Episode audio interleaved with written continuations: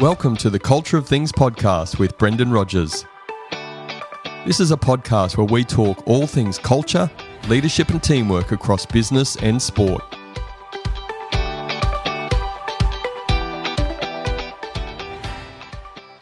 To all our loyal listeners, the Culture of Things podcast will now have specific episodes produced for YouTube. To ensure you don't miss out on this exclusive YouTube content, head over to YouTube, click on the subscribe button, and hit the notification bell. Now, let's get into the episode. Hello and welcome to the Culture Things podcast. I'm your host, Brendan Rogers, and today we have made it to episode 70 on the Culture Things podcast. So today I'm talking with Cassandra Gordon. Cassandra is the founder of Growth Culture, a new company that works with startups to design and build their culture. She's also founded Organizational Intelligence Group, which is a niche culture turnaround consultancy. Cassandra has spent 20 years driving change and leading teams in corporate and government roles in Sydney, Perth, and Canberra. She's also briefed former prime ministers and advised senior leaders on leading change in the insurance, oil, and gas and utilities sectors.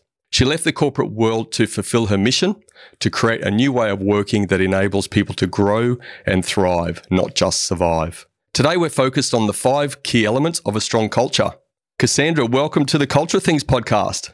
Thanks, Brendan. It's a pleasure to be here. It's a pleasure having you. Now, I, I, do have a, over the years as I've got older, I've got a little bit more of an interest in politics nowadays. So, that experience in Premiers and Cabinet Office in 2006, 2008, can you just tell us a bit about that? Just whet my appetite a bit? Certainly.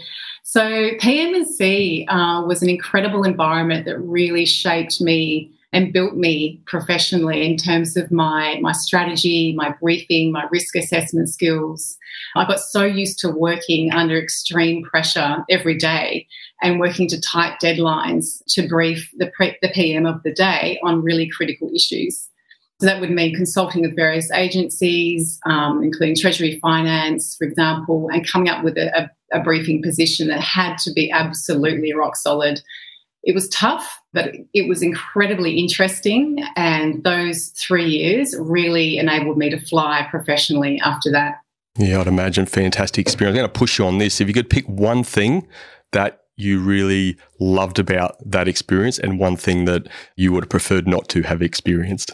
Great question, Brendan. The thing I loved most about it was being able to see direct results for federal government policy that impacted the lives of people based on my recommendations.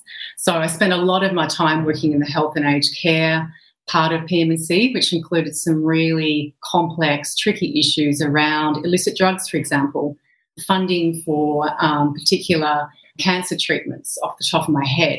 And being able to, to brief on that, um, weigh up the different risk factors, and um, look at the federal budget and come up with a figure and a proposal for making something work or available to the public was incredibly satisfying when that actually occurred.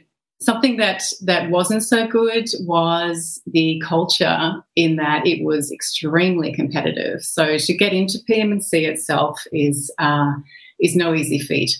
So when I applied for my role, I was one of 400 people that actually applied for that job, and I was one of two people selected people often work there watching um, the sun go down at the end of the day, particularly in summer, and it, it's a, it's a commitment, but it provides great exposure, and you won't be surrounded by more hardworking, intellectually rigorous people. In my view, it, it really did give me uh, such great background in terms of a huge range of topics and it was normal for graduates from, for example, you know, top universities around the world who had won um, Young Queenslander of the Year or scholars or people doing their PhDs to, to, to arrive and provide their own intellectual input. So it created such a stimulating environment as well. Yeah, fantastic. Thanks for sharing. Was it that experience or some other experience that sort of whet your appetite around this culture thing? That, that probably, uh, certainly was one piece of the jigsaw puzzle, Brendan, in that I deliberately throughout my career exposed myself to a range of different sectors, industries, and cultures. So when I work, I love complex information and I love diving into it and understanding how things work and what it means and and, and what, how to use information to solve uh, really difficult problems. And once I've mastered my craft or my trade um, or my role, I tended to then look for the next thing. So I, I needed to be intellectually satisfied. PMC did that. However, I also springboarded into a lot of different industries, like you mentioned oil and gas, utilities. I worked for IBM in, in IT for a while in consulting environments. I've also done lots of other um, assignments through my own company, Organizational Intelligence Group, insurance and financial services. All these organizations have different cultures, different ways of doing things, different operating systems, different power structures. And they've undoubtedly all formed parts of the jigsaw that have led me to where I am today in terms of my purpose, which is to create cultures where people not just survive, which we all do in those environments, and I certainly did, to one where people actually can thrive and reach their full potential. So towards the end of that that period, my that that sort of working for other companies and working for corporates, I realized that my, my own values were not in keeping with most environments I was working in, Brendan. So I stand for I stand for integrity, respect, and equality. And those those three things which are rock solid to me and are who I am and are not negotiable, do not fit with corporate environments as they are now. And that is why I left. But that all those experiences gave me that drive to create something that was different so people could really reach their full potential. I got respect and integrity. What was the third one, Cassandra? Justice, integrity, respect. Thank you.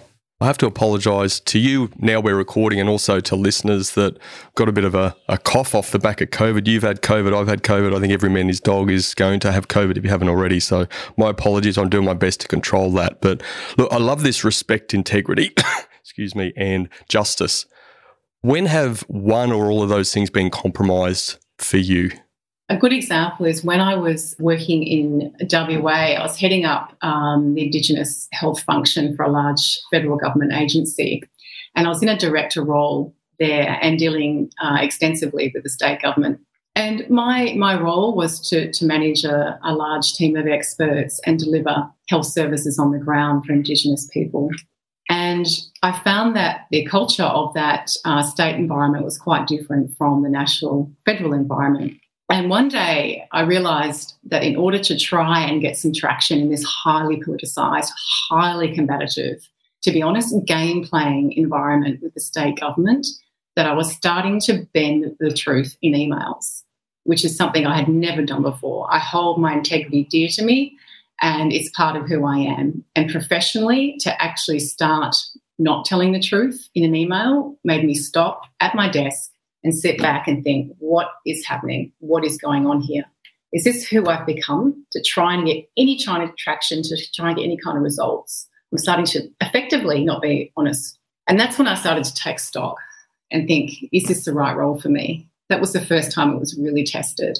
In terms of respect, most recently working in financial services, to be honest, I found that behavior was constantly tested.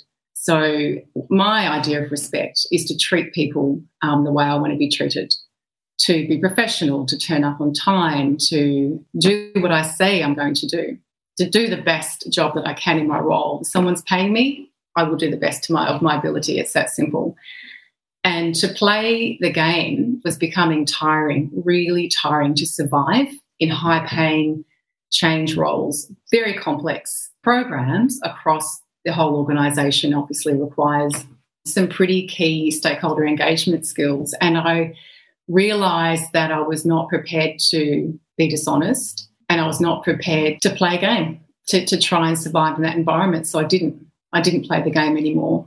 I spoke my truth and at one point defended myself and I left. And that's when I took a step back, Brendan, and questioned my life, my career, and at the same time, there was a couple of personal triggers as well. So I closed out one contract, again, you know, the usual kind of long hours, which was fine, but, but in very highly intense role. And my father uh, died unexpectedly. So I closed it out, went to the funeral um, in Melbourne, came back a couple of days later and kept working to finish off this assignment. In the meantime, also, my um, one of my family members was going through a difficult divorce. So I to, flew to Perth to, to help her with that. And then when I came to Sydney, I just thought, God. I, have just got to stop. I've got to just take stock before I throw myself in the next contract. Things just didn't feel right anymore. It felt like I was becoming a smaller version of myself that was designed to meet a corporate objective. I didn't have the energy to have hobbies. I had some friends, again, didn't have really have much time to build a friendship circle. So that's when push came to shove. Values were tested, couple of personal triggers, and uh, I, I decided to change things.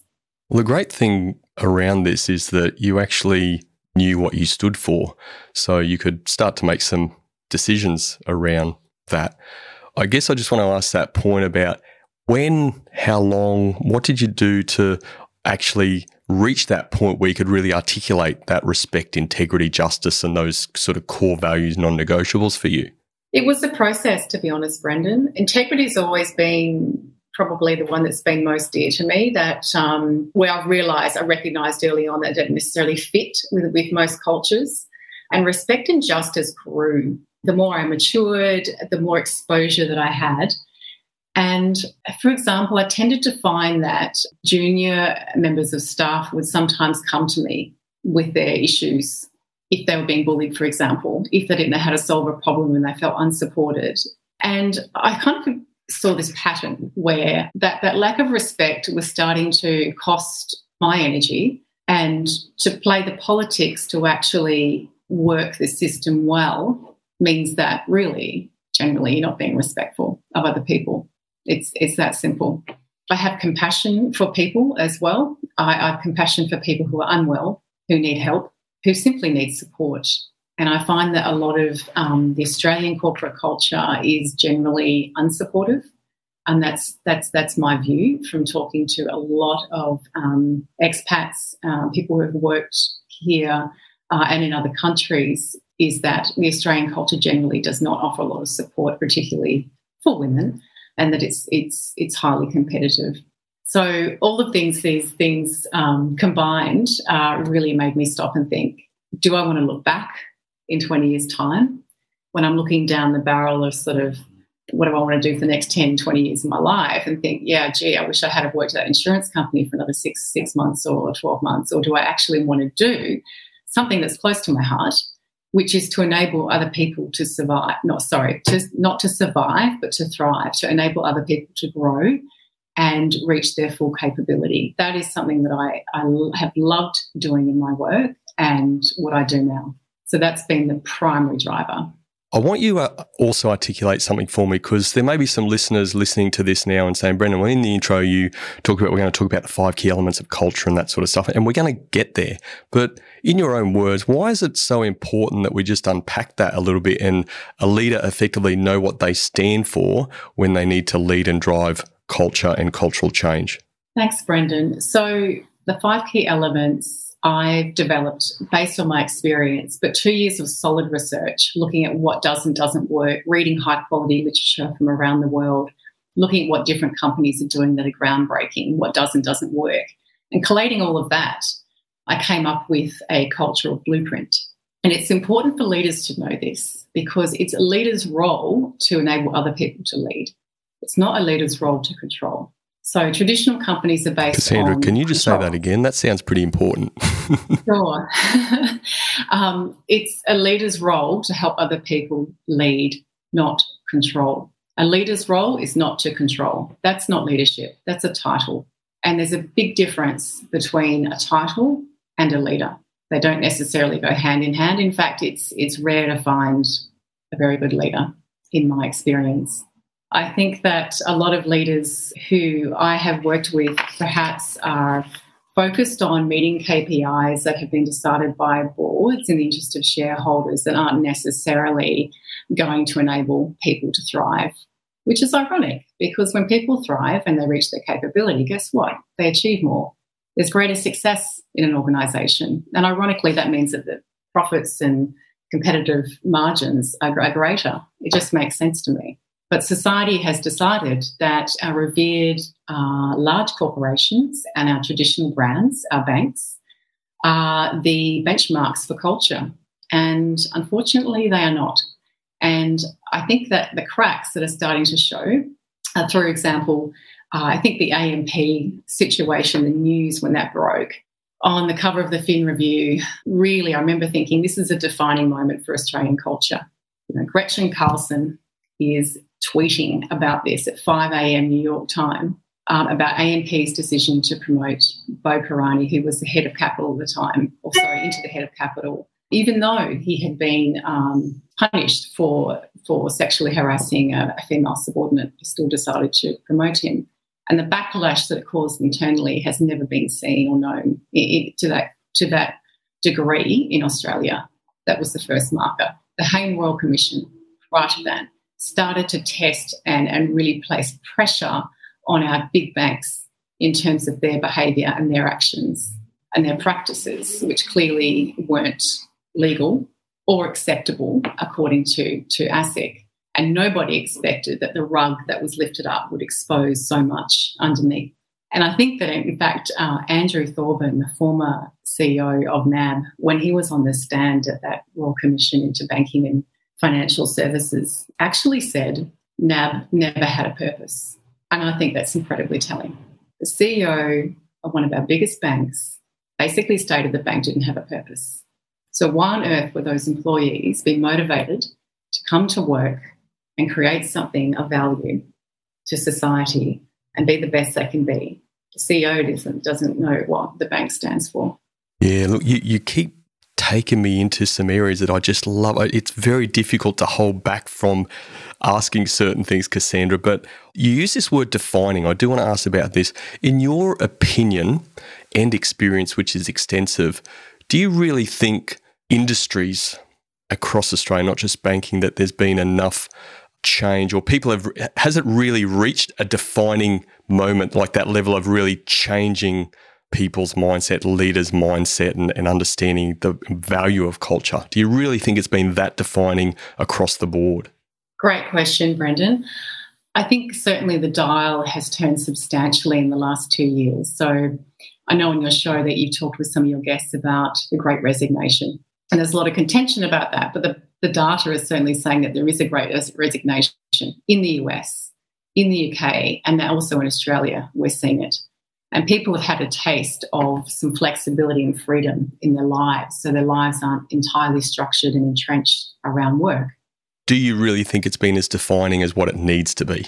I think it's I think it's a it's a sliding scale that basically is starting to shift towards a different way of work, a different world of work. So the hierarchy is starting to crack, like we've talked a little bit about, and people are looking for something different. Generation Y, when I talk to them, they want to work for a company that has a clear stance on gender, on the environment, their social responsibility. These are key things that they're looking for when they actually apply for a role. So, or consider working for a company in any form. And companies are now being expected, or they're actually scrambling at board level to be able to demonstrate that and not just talk about it by putting hashtags on a wall, hashtag sustainability, courage, integrity, creativity, whatever it is, it doesn't actually ironically stick. They might stick on the wall, but they don't actually stick in terms of people's behavior. So I believe that the world of work is changing. I believe that big corporates are going to start to break. They're cracking now, and I think they're going to break. I don't think they're going to be able to be globally competitive anymore. I think that a lot of people have had enough and we talked a little bit about this before the recording in terms of different stages of, of our career and, and life. But I think people are starting to see that working for a brand or a corporation is not who they are, and they want to leave a bigger legacy or have a greater purpose in the world rather than going to work to just simply earn money to keep a roof over their head. There has to be a greater purpose as to why we're here. Yeah, absolutely. I, I mean, I agree. I, I do sort of feel that there needs to be some more, for want of a better phrase, shit hitting the fan in organisations, you know, like an AMP or some of this banking stuff. That you know, to it almost feels like some of that stuff was a bit further down the track, you know, in the his, in the past now, where some people are still losing sight of of what it is. But anyway, not that I'm sitting here hoping that you know organisations like that crumble and, and hoping that some of this stuff happens, but it, it feels to me in some of these organisations.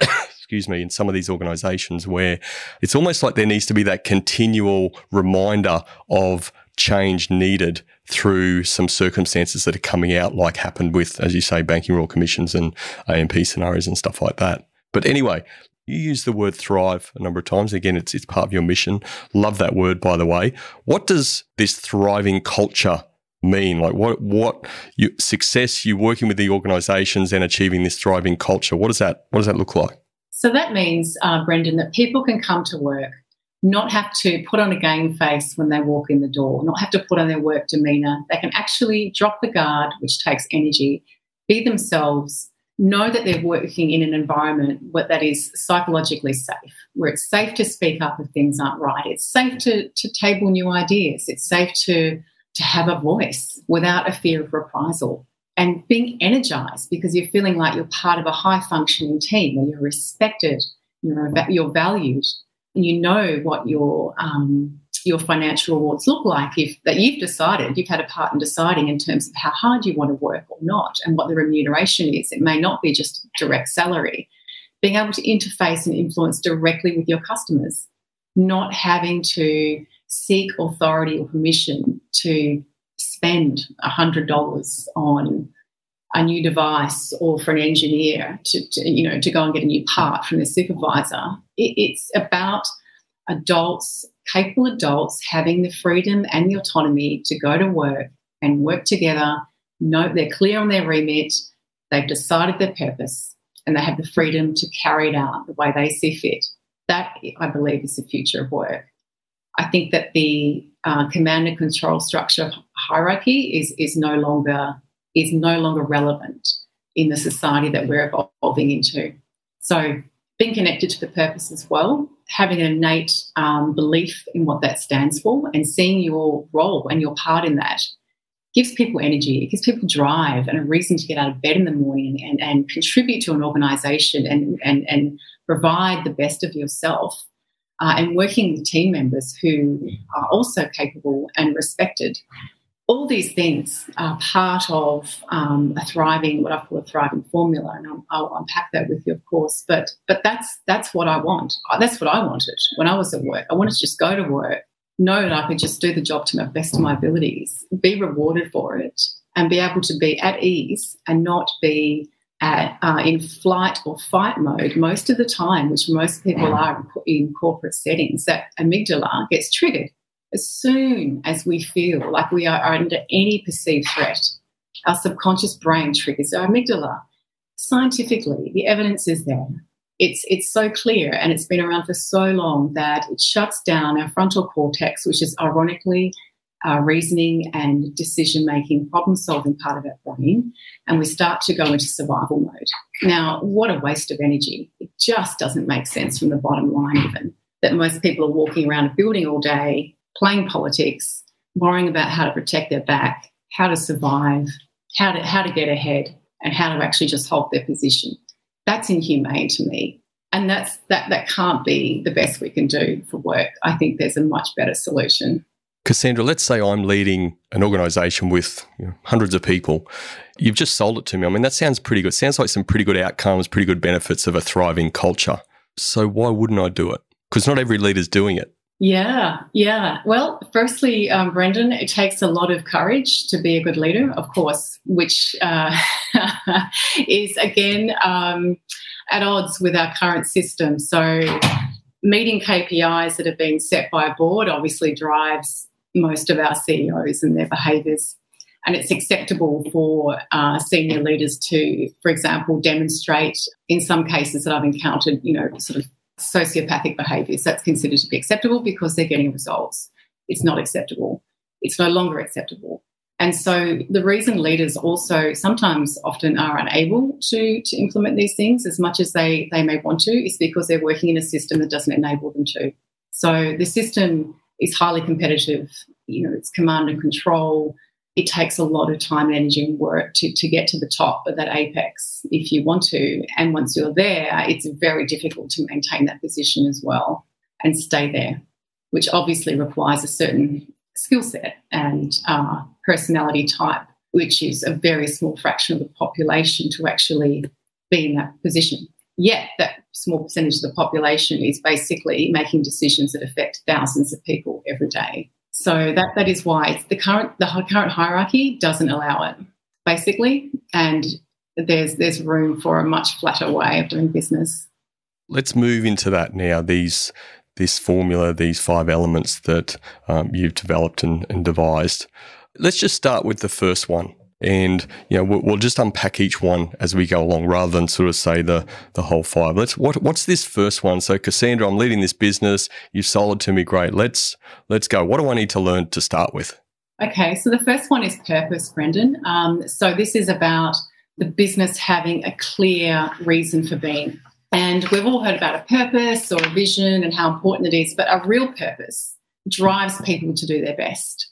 It's basically how well people connect to that statement or that vision. It evolves with the company. It has to be clear and repeatable, and it has to be developed by the people who are actually doing the work that generates the revenue for the company, not from the top. It needs to be generated from below and crafted in a way that makes sense to them I think a really good uh, example of a purpose is one that LinkedIn uses, actually, the very platform that we met on, Brendan. So it's to create economic opportunities for everybody in the global workforce. I think that's a pretty powerful example of a purpose that works, makes sense, and, and people understand it and buy into it and want to be a part of it.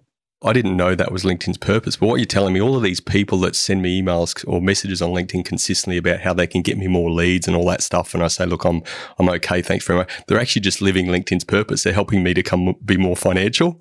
they, uh, they, they, I'm going to look at them completely that, differently now, aspect. Cassandra. Brendan, it's it's it's a very open community, so that they certainly, um, yep, there there'll be a range of different um, ways of connecting on LinkedIn thank you for helping me. I need to look at those situations a little bit differently than what I've looked at them in the past. So please continue, Cassandra. Thanks for clarifying That's that. Okay. The second one is freedom, Brendan. So this is about a much flatter structure of, of doing work. So I would, principle- Cassandra, I'm being very rude. I would like to interrupt one more time with a more serious thing. I, I know you done a you do a hell of a lot of work from a, with startups. Now, you made a point around the purpose and, you know, for, for bigger organ or say for more established organizations, obviously there's, you know, larger employee numbers and, and getting involvement at the bottom. How does your work with founders differ given that you've actually got the founders in the business and working with them and, and whoever around this purpose? Because they're there, they founded the business as opposed to say you're coming in and working with an organization, the founder may be, you know, long gone and no family history, whatever. Founders are under um, different type of pressure than traditional business leaders, corporate business leaders. So founders are often leading their first startup. They are under extraordinary pressure to achieve annualized average investment returns for their investors. So what that means is that, say, there's a couple of co- one or two co-founders who have a new a SaaS or a new technology product, and they've received, um, say, pre-seed or Series A funding, which is usually around Australia two million dollars upwards. And with that comes a very hard set of expectations, as you can imagine, particularly from venture capitalists who have quite a um, defined scaling system usually. So founders need to handle once their product market fit is validated and they're funded, they need to be able to handle often scaling very fast. What that means is that they can be hiring, say, up to 100 or 200 people en masse off market as fast as possible to stay competitive. Not only that, they may have varying levels of um, you know, leadership or management experience. They may or may be uh, excellent software engineers or, or, know their product that they've developed. They're also needing to to handle marketing, visibility, accelerators, and all of a sudden their their whole um, interface can tend to or their bandwidth just stretches exponentially. And the last thing that they want to they have the capacity or the even the inclination to consider sometimes is culture right? I mean, it, makes sense. They need to achieve those ARRs or else they're not going to get further funding and the investors might pull out. So this is where um, founders have an exceptional opportunity to create and design a culture that's going to support them during that chaotic, usually highly chaotic scaling process. And of course, culture is the last thing to be considered in business planning. It's, it always has been. Uh, it's something that we'll get to later, or once things start to go wrong, that's when culture becomes a priority, of course. So that's where founders need support. They need they need expertise and support to help them define what their culture is going to look like, not just a vision statement that's been developed in an afternoon. That, that's not going to create a culture or some values put up on a wall. This is a serious, you know, deep dive. Um, what do we stand for? What will we won't, won't tolerate? How are we going to evolve? Who do we want to work with? Clients and and people um, look at what our culture is. So that that's the key difference, Brendan. It's just it's a, it's a different set of pressures. So starting from a baseline, there's the opportunity to to build from scratch, which can support that chaotic scaling process and ensure longevity. I was shocked to discover that 75% conservatively of VC backed startups fail. That number is extraordinary, considering the sheer effort and analysis that goes into looking at the metrics around product market fit and other criteria before a VC will ever consider you know, investment. Family offices are a little bit more flexible um, in their approach. But given that, that they've gone through all the hoops and that they've met certain criteria, why are so many startups still failing? The generalized reason is people problems. So sure, that you know there may be a competitive product that, that, that arrives unexpectedly. You know, there's always those environmental factors, but the main reason is people problems. Scaling is hard. It's chaotic. It's up and down. It's uncertain. There is there is no playbook, and that that's why culture. When there's a solid culture, a startup can sustain. And when there's not one that's clearly defined, it can just shift and flow and ebb, and it's it's too and the tensions that can form as well um, can make or break it. Our interview will continue after this. An expression of gratitude or reciprocity, no matter how large or small, is an important part of a healthy culture and relationships. Our friends at Jangler have a great app that allows you to send a gift card with either a personal video, voice message, or funny GIF. You can send it right away or schedule to send on the perfect day and time, so it can be something you set and forget. It's perfect for clients, employees, birthdays, and any celebration where you can't be there in person. It's quick, easy to send, and you can spend instantly in store or online when you receive a card. Check it out at www.jangler.com.au. That's www.jangler.com.au. It must be really difficult. I guess I've had some experiences with some founders and and also other more mature businesses where their purpose is, can I say, very financial driven, or sometimes their purpose is not, but it's clear through their behaviors that it's financially driven. That makes different decisions, and in my experience, isn't that healthy for thriving cultures. How do you balance that, and and what have you seen in your own experience around? founders these pressures with VC situations and meeting financial targets and stuff like that to say, well, you know, hey, they've got to make some really specific decisions, but they can really make decisions that damage the culture when you're so focused on the the financial numbers. I think that the sen- the sentiment is changing, Brendan. So yes, that, that focus on getting really high quarter on quarter returns has um, has its place, and and most VCs still operate from that viewpoint. However, I'm finding that other investors, private investors, family offices, are much more open to the idea of investing in culture early.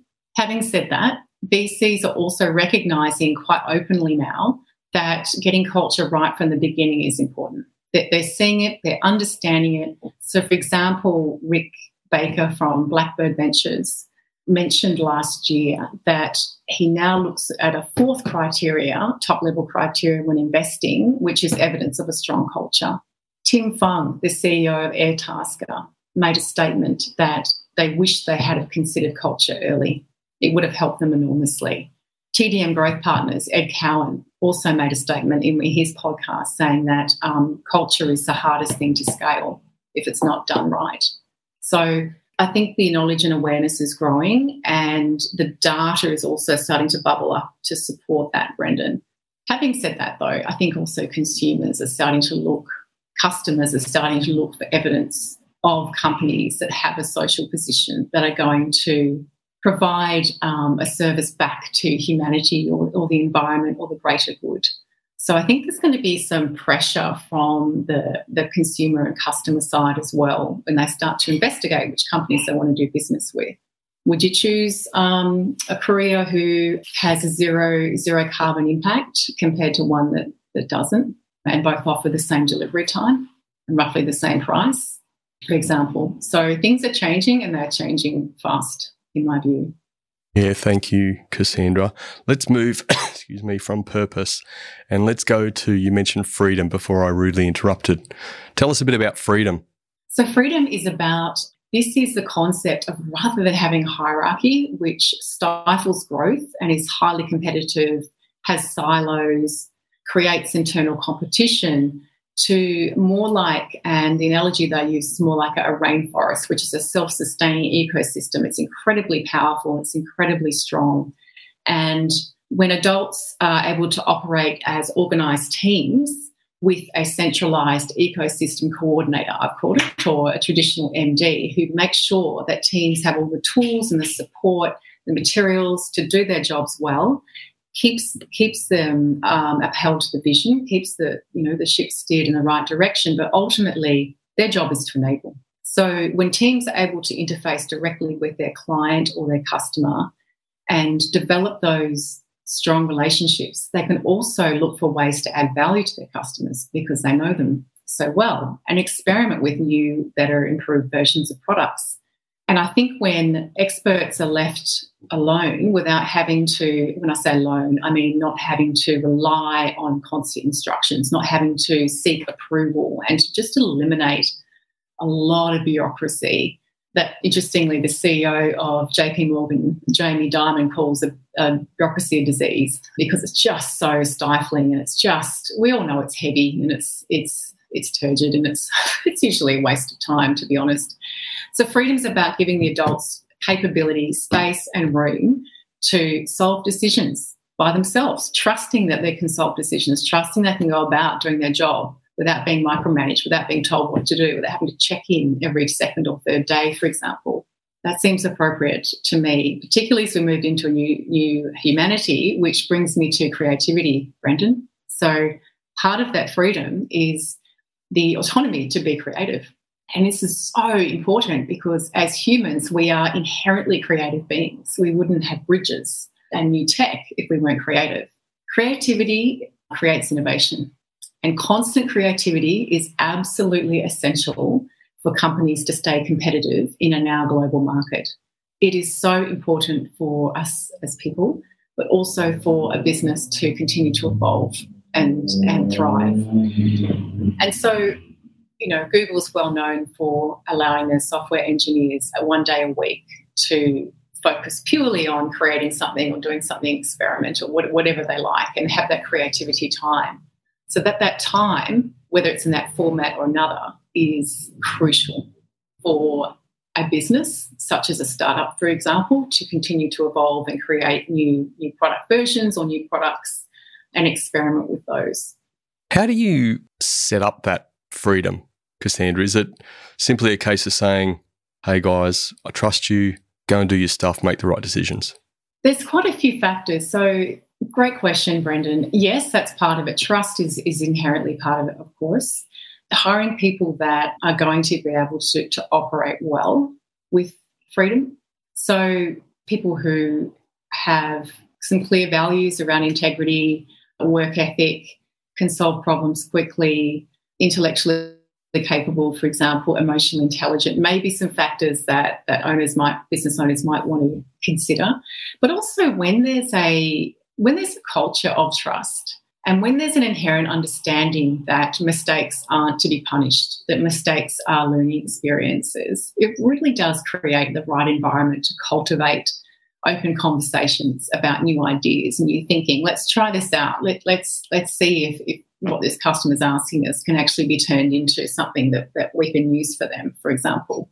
It becomes embedded in, in the culture and the DNA. So, stand up creativity or idea sessions, for example, it's all part of allowing people to, to be who they are and not having to conform to very restrictive job descriptions, which were developed for the Industrial Revolution um, when people worked on machinery and have barely changed since, Brendan. I mean, that was appropriate uh, at that time, uh, almost 300 years ago. And unfortunately, organisational design has really not progressed much since then at all, surprisingly.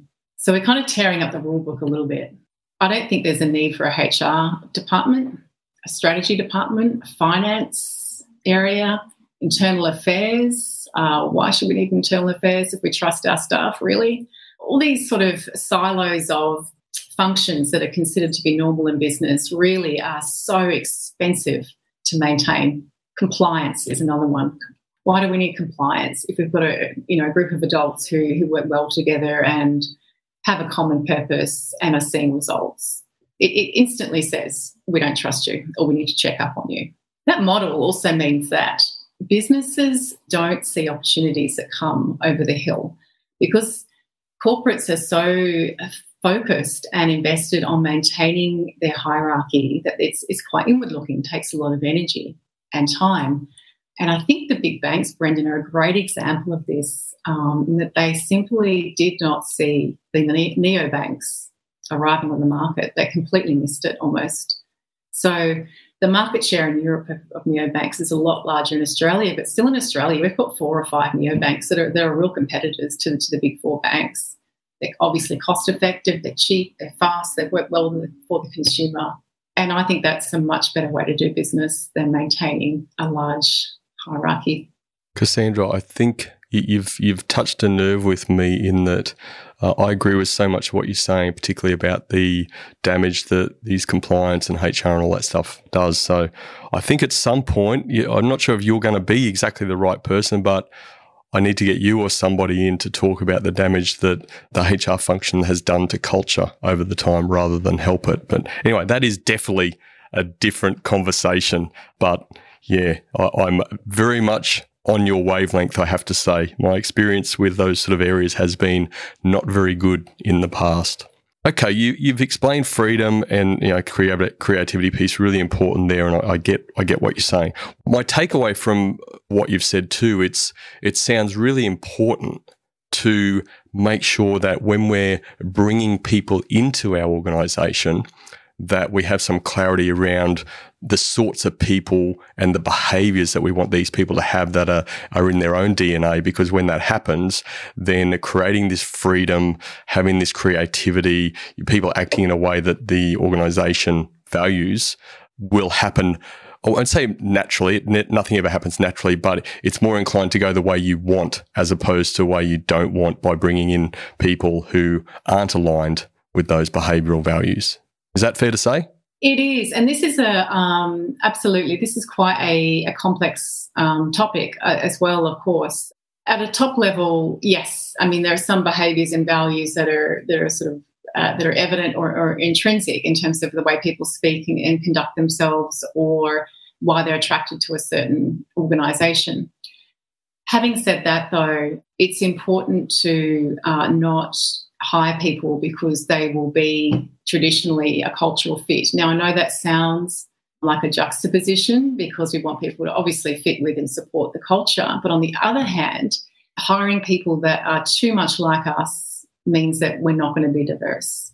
And diversity is absolutely crucial. And the reason for that is because there is not only data to demonstrate quite clearly that the greater the level of diversity in an organisation in terms of spectrum of human demographics, there's a direct correlation with the number of different ideas that are generated.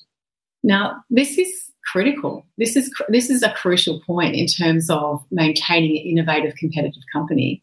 We've got people from a range of different backgrounds, obviously, gender, experiences, ages, religions. Everybody's got to offer a different viewpoint and create a thriving organisation. Having said that, though, there are some core values, Brendan, that you mentioned that uh, should be deal breakers. And they can be measured now through emerging technology such as um, natural voice recognition, which is becoming a, a, quite it's a sophisticated interviewing tool basically for being able to, to look past um, our subconscious biases and actually select person who people who have the right skill sets or the right values for that for that role.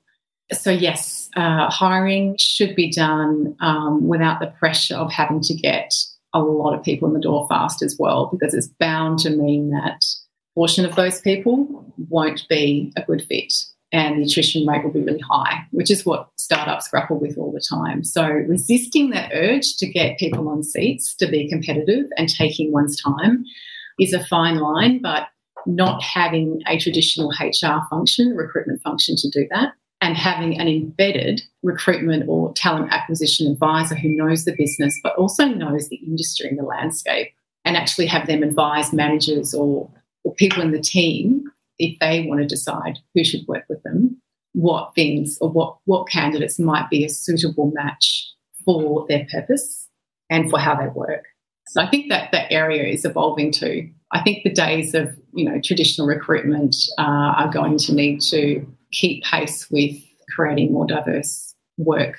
Well, I think the reality is the traditional recruitment process is broken, and you know doing the same thing over and over again and not you know expecting a different result that's what they call insanity isn't it so again I, I really appreciate you sort of just unpacking that a bit and, and, touching on that point and you know thankfully a couple episodes ago this is 70 episode 68 uh, we spoke to a lady very much around inclusion, um, you know, the DEI space, and and she spoke very very well around that. So, 100% on board with what you're saying. You know, the the generation or having that diversity and the the different lenses that we all look at in the world through our own experiences is super powerful in progress and building that you know that create creativity piece that you mentioned around freedom. Super super valuable. So, let's go into three. Cassandra, what's what's the third part of this creation, this model you've you worked through, you've created?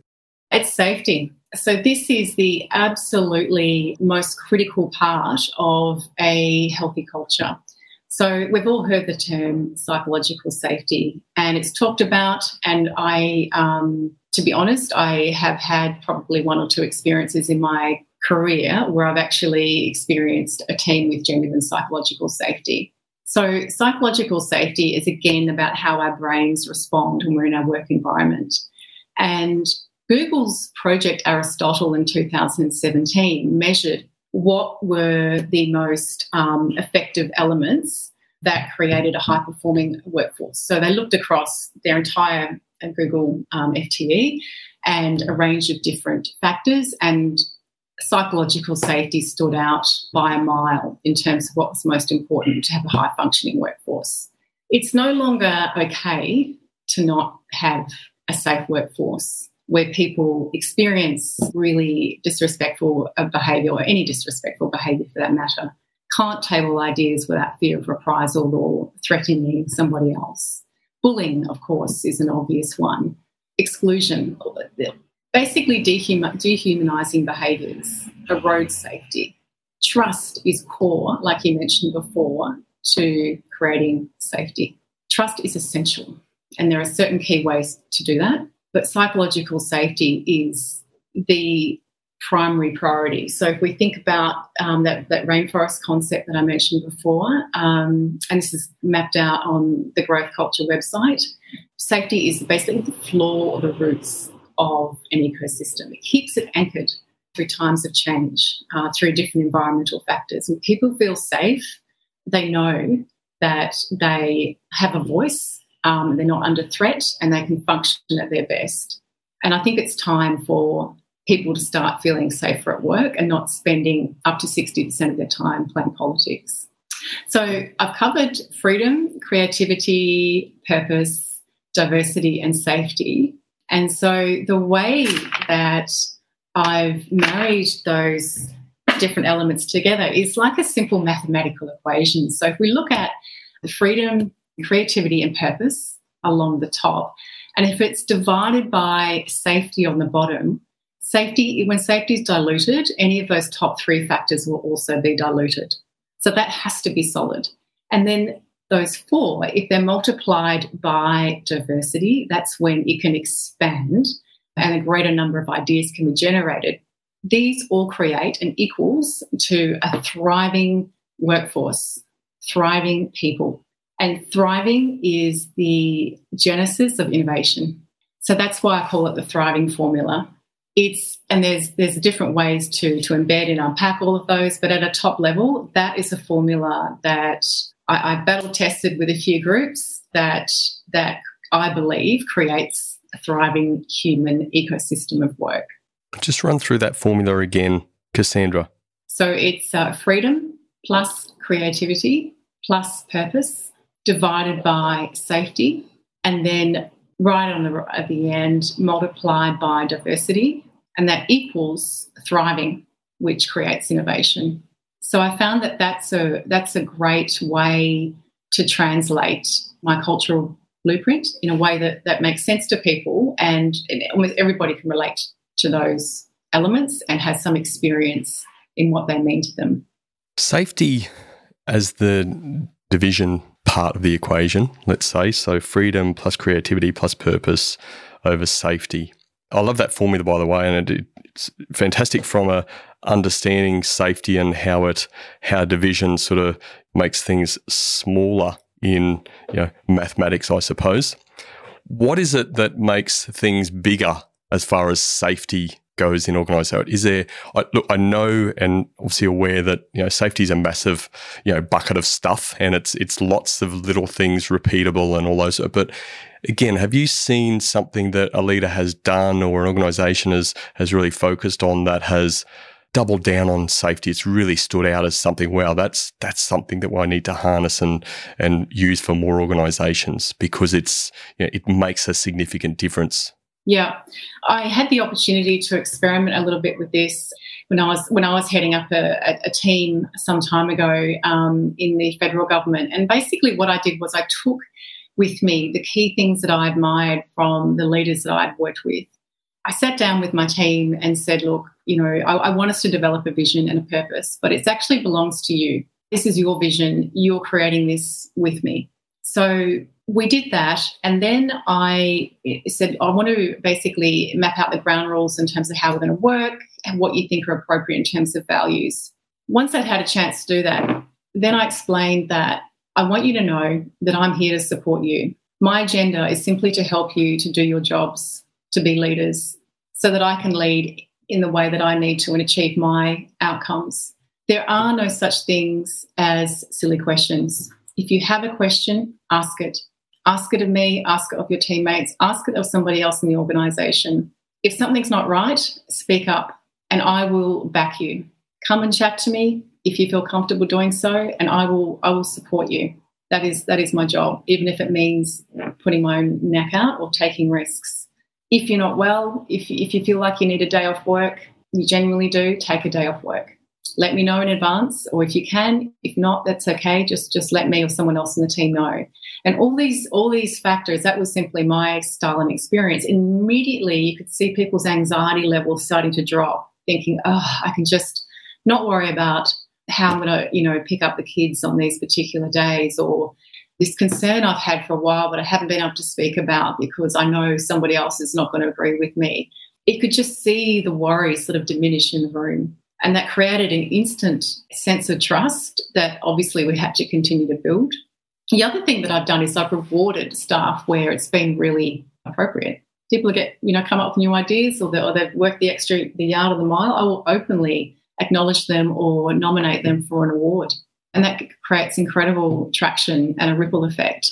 When those people start to become role models themselves, too, Brendan, that affects other teams and affects other parts of the organization. So that's been my approach to creating trust and safety, to letting people know that it's okay to make mistakes, that I have their back, um, that they are supported, and if they do a good job, they're going to get rewarded.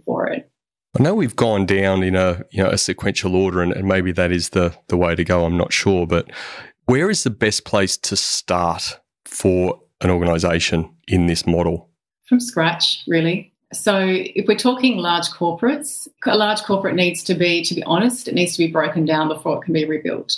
So I've worked on a lot of transformation programs, as you know, a lot of change roles, and the sheer millions of dollars that are spent on yet another transformation, another restructure, not to mention that the human impact that that has. The, the latest leadership training, off the shelf products, there are so many of them, and so many of them are often rehashed and, and reused in a different form because people don't know what the solution is and organizations are looking for the solution to fix their culture. But it's almost it's too to be blunt it's too late.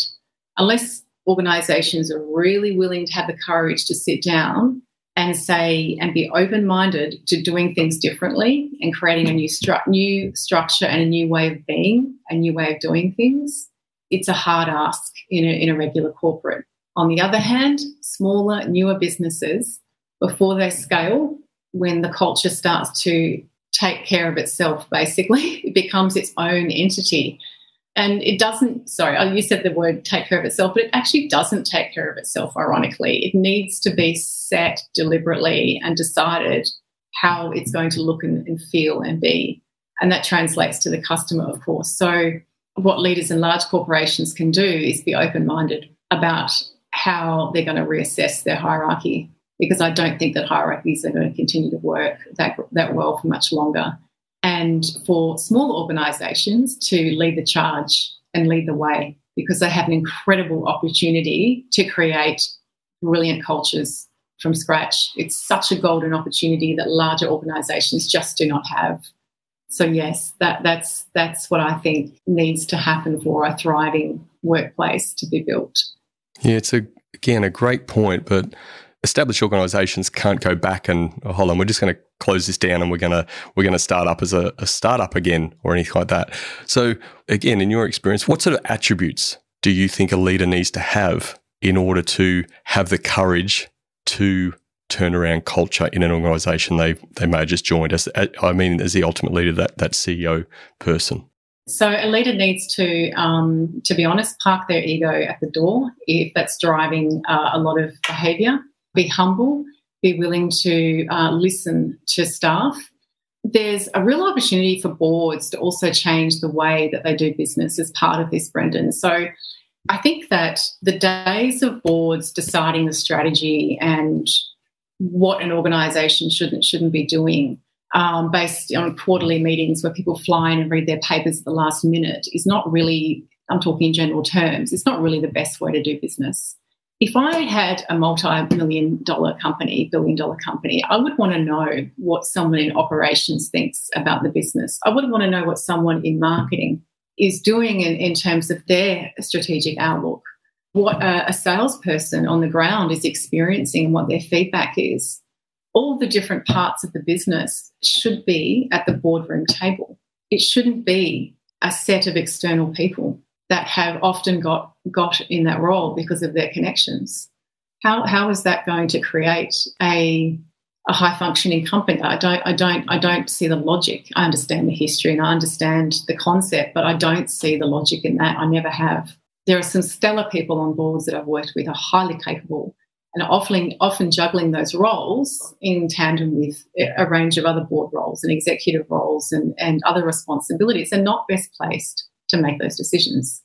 And they often get told what executives tell them and what, what executives want them to hear, which is not the reality of what's actually going on on the ground floor in terms of the revenue generating arm of the business. So, going back to your question about what leaders can do, leaders can actually still create a vision and lead uh, the company, but they can do it in a way that involves everybody in the organisation and have a much more um, integrated role. And good sponsorship as well is about understanding different parts of the business going out on the ground. If it's a utility, for example, having a GM or a CEO actually go out and speak to some of the the men and women who are delivering the service on a hot day or when they've experienced a safety incident or there's been a death is a much, much more effective way for a CEO to understand what's going on and actually make the changes or, or lead in the way that is appropriate for the business, not in the way that they know and understand. Cassandra, I, I love the way you think. I think the exciting thing for me, I'd love to sort of be sitting in the boardroom or a fly on the wall because I reckon you'd rock a few boardrooms from time to time. And to be honest, that's exactly what's needed in, in some of the stuff we're talking about. So maybe when you're doing that, you can invite me sometime just to sort of be a fly on the wall, just to just to watch how you make these people squirm. Look, I always like to ask our guests, you know, with this thinking, and, and again, I love your thinking, as I said What's had the greatest impact on this journey of yours through, you know, being a leader in your field and being a leader of organisations that you've uh, you've led in the past? Deciding to stand true to myself, Brendan, which is takes enormous courage and strength. So, as a, as a leader uh, in my different roles, standing by my staff, being true to my word, and displaying integrity, compassion, and respect has been challenging to maintain and uphold that. And now that I'm leading my own businesses, to uphold those in a different way. So I get um, sometimes quite a bit of pushback or people who um, don't agree with what I'm doing, um, which is fine and that's their opinion. But knowing what my true values are, that those are non negotiable, that nobody else can define who I am. And no, no corporation, no brand, or, or no client is able to alter or dilute my values. Those are the things that I keep coming back to. They formed when I was a, a girl, and as an adult, they've, they've really crystallized. So I'm very clear about those. I think that's there, and they're essential to lead in any aspect of life, to be honest. Absolutely, and, and I, I, love how you go back and, and talk. You know, formed as a as a girl. You know, it's this it's this whole journey of life that we're sort of discovering and and learning about ourselves. But then the important thing, which you've obviously done and articulated very well, is take time to think about what these things are and how you articulate them. Then you can. You know, it really helps you make decisions through life. What's a what's a good decision for you, or what's not a good decision for you, or what's a, a good client look and feel like to to one that's not. Because um, when you don't have that clarity you know, it, it doesn't feel right, but you're not always sure why it doesn't feel right.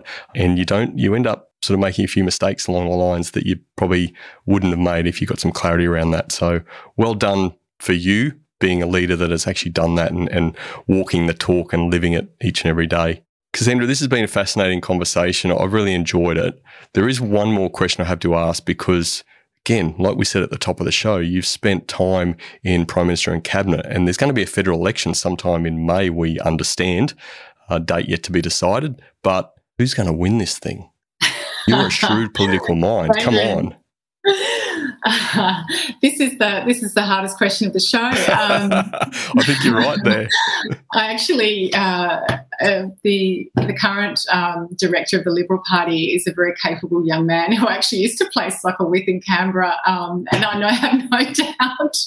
Um, I'm not showing my colours at all, but I know he's going to be very a very tough campaign manager and difficult for for Labor to beat. So.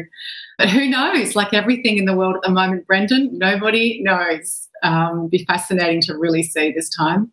Absolutely. If we only had a crystal ball, right? But uh, it certainly will be fascinating. But thankfully, we live in a uh, you know, what we think is a fantastic democracy. So um, it's all about choice, and, and people will make their choice whenever, whenever that date arrives. So, Cassandra, thank you very much.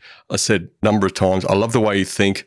Uh, I love the the formula, and you know, I know that those sort of formulas, those sort of models, don't just come up in sort of five minutes. You know, there is that journey in the process and the experience that underpins that. So, well done on on putting that together and, and utilizing stuff that actually builds and helps leaders and organizations have sustainable change and sustainable growth with their cultures. So keep up the great work. I look forward to uh, maintaining the relationship that we've started now. I think we've got a, a, few things that we can chinwag over and, and some similar concepts that we, uh, we believe in. So thank you very much. It's been a pleasure having you on the Culture Things podcast.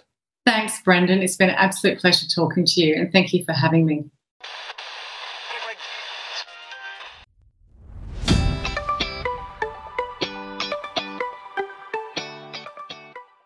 Integrity, respect, and justice. These are the values Cassandra stands for. It's not surprising she found her values challenged in the high level political environments she's been involved in. Because she knows what she stands for, she could reflect on the challenges to her value system and make deliberate choices on what she would do. This is the sign of a true leader, someone who knows who they are, how they want to show up, and can make tough decisions to make changes if the place of work and her values aren't aligned. Are you in a workplace where your values are being challenged? What are you doing about it? These were my three key takeaways from my conversation with Cassandra. My first key takeaway leaders are proactive. They aren't stuck in the day to day. They aren't getting caught up with emergency after emergency. When it comes to creating a great culture, they are particularly proactive. It's not about waiting for a crisis to happen to instigate a focus on culture. They're proactive and always working on culture from day one. My second key takeaway leaders don't play politics. Politics in the workplace is rife. Real leaders don't get involved in politics, they deal with it, as they know how destructive it is in teams and for culture. Playing politics isn't respectful of people. Leaders respect people, which is why they never play politics. My third key takeaway leaders build reliable, repeatable systems. Through their own experience, they build systems that work for them. Not technical systems, but systems in how they want to lead. Cassandra has built a system off the back of her own years of leadership experience. Freedom plus creativity plus purpose divided by safety, then multiplied by diversity equals thriving people. This is the reliable and repeatable system Cassandra has developed for herself and her clients. So, in summary, my three key takeaways were leaders are proactive, leaders don't play politics, and leaders build reliable, repeatable systems. If you want to talk culture, leadership, or teamwork, or have any questions or feedback about the episode, leave me a comment on the socials or contact me on thecultureofthings.com. Thanks for joining me, and remember, the best outcome is on the other side of a genuine conversation. Thank you for listening to the Culture of Things podcast with Brendan Rogers. Please visit brendanrogers.com.au to access the show notes. If you love the Culture of Things podcast, please subscribe, rate, and give a review on Apple Podcasts. And remember, a healthy culture is your competitive advantage.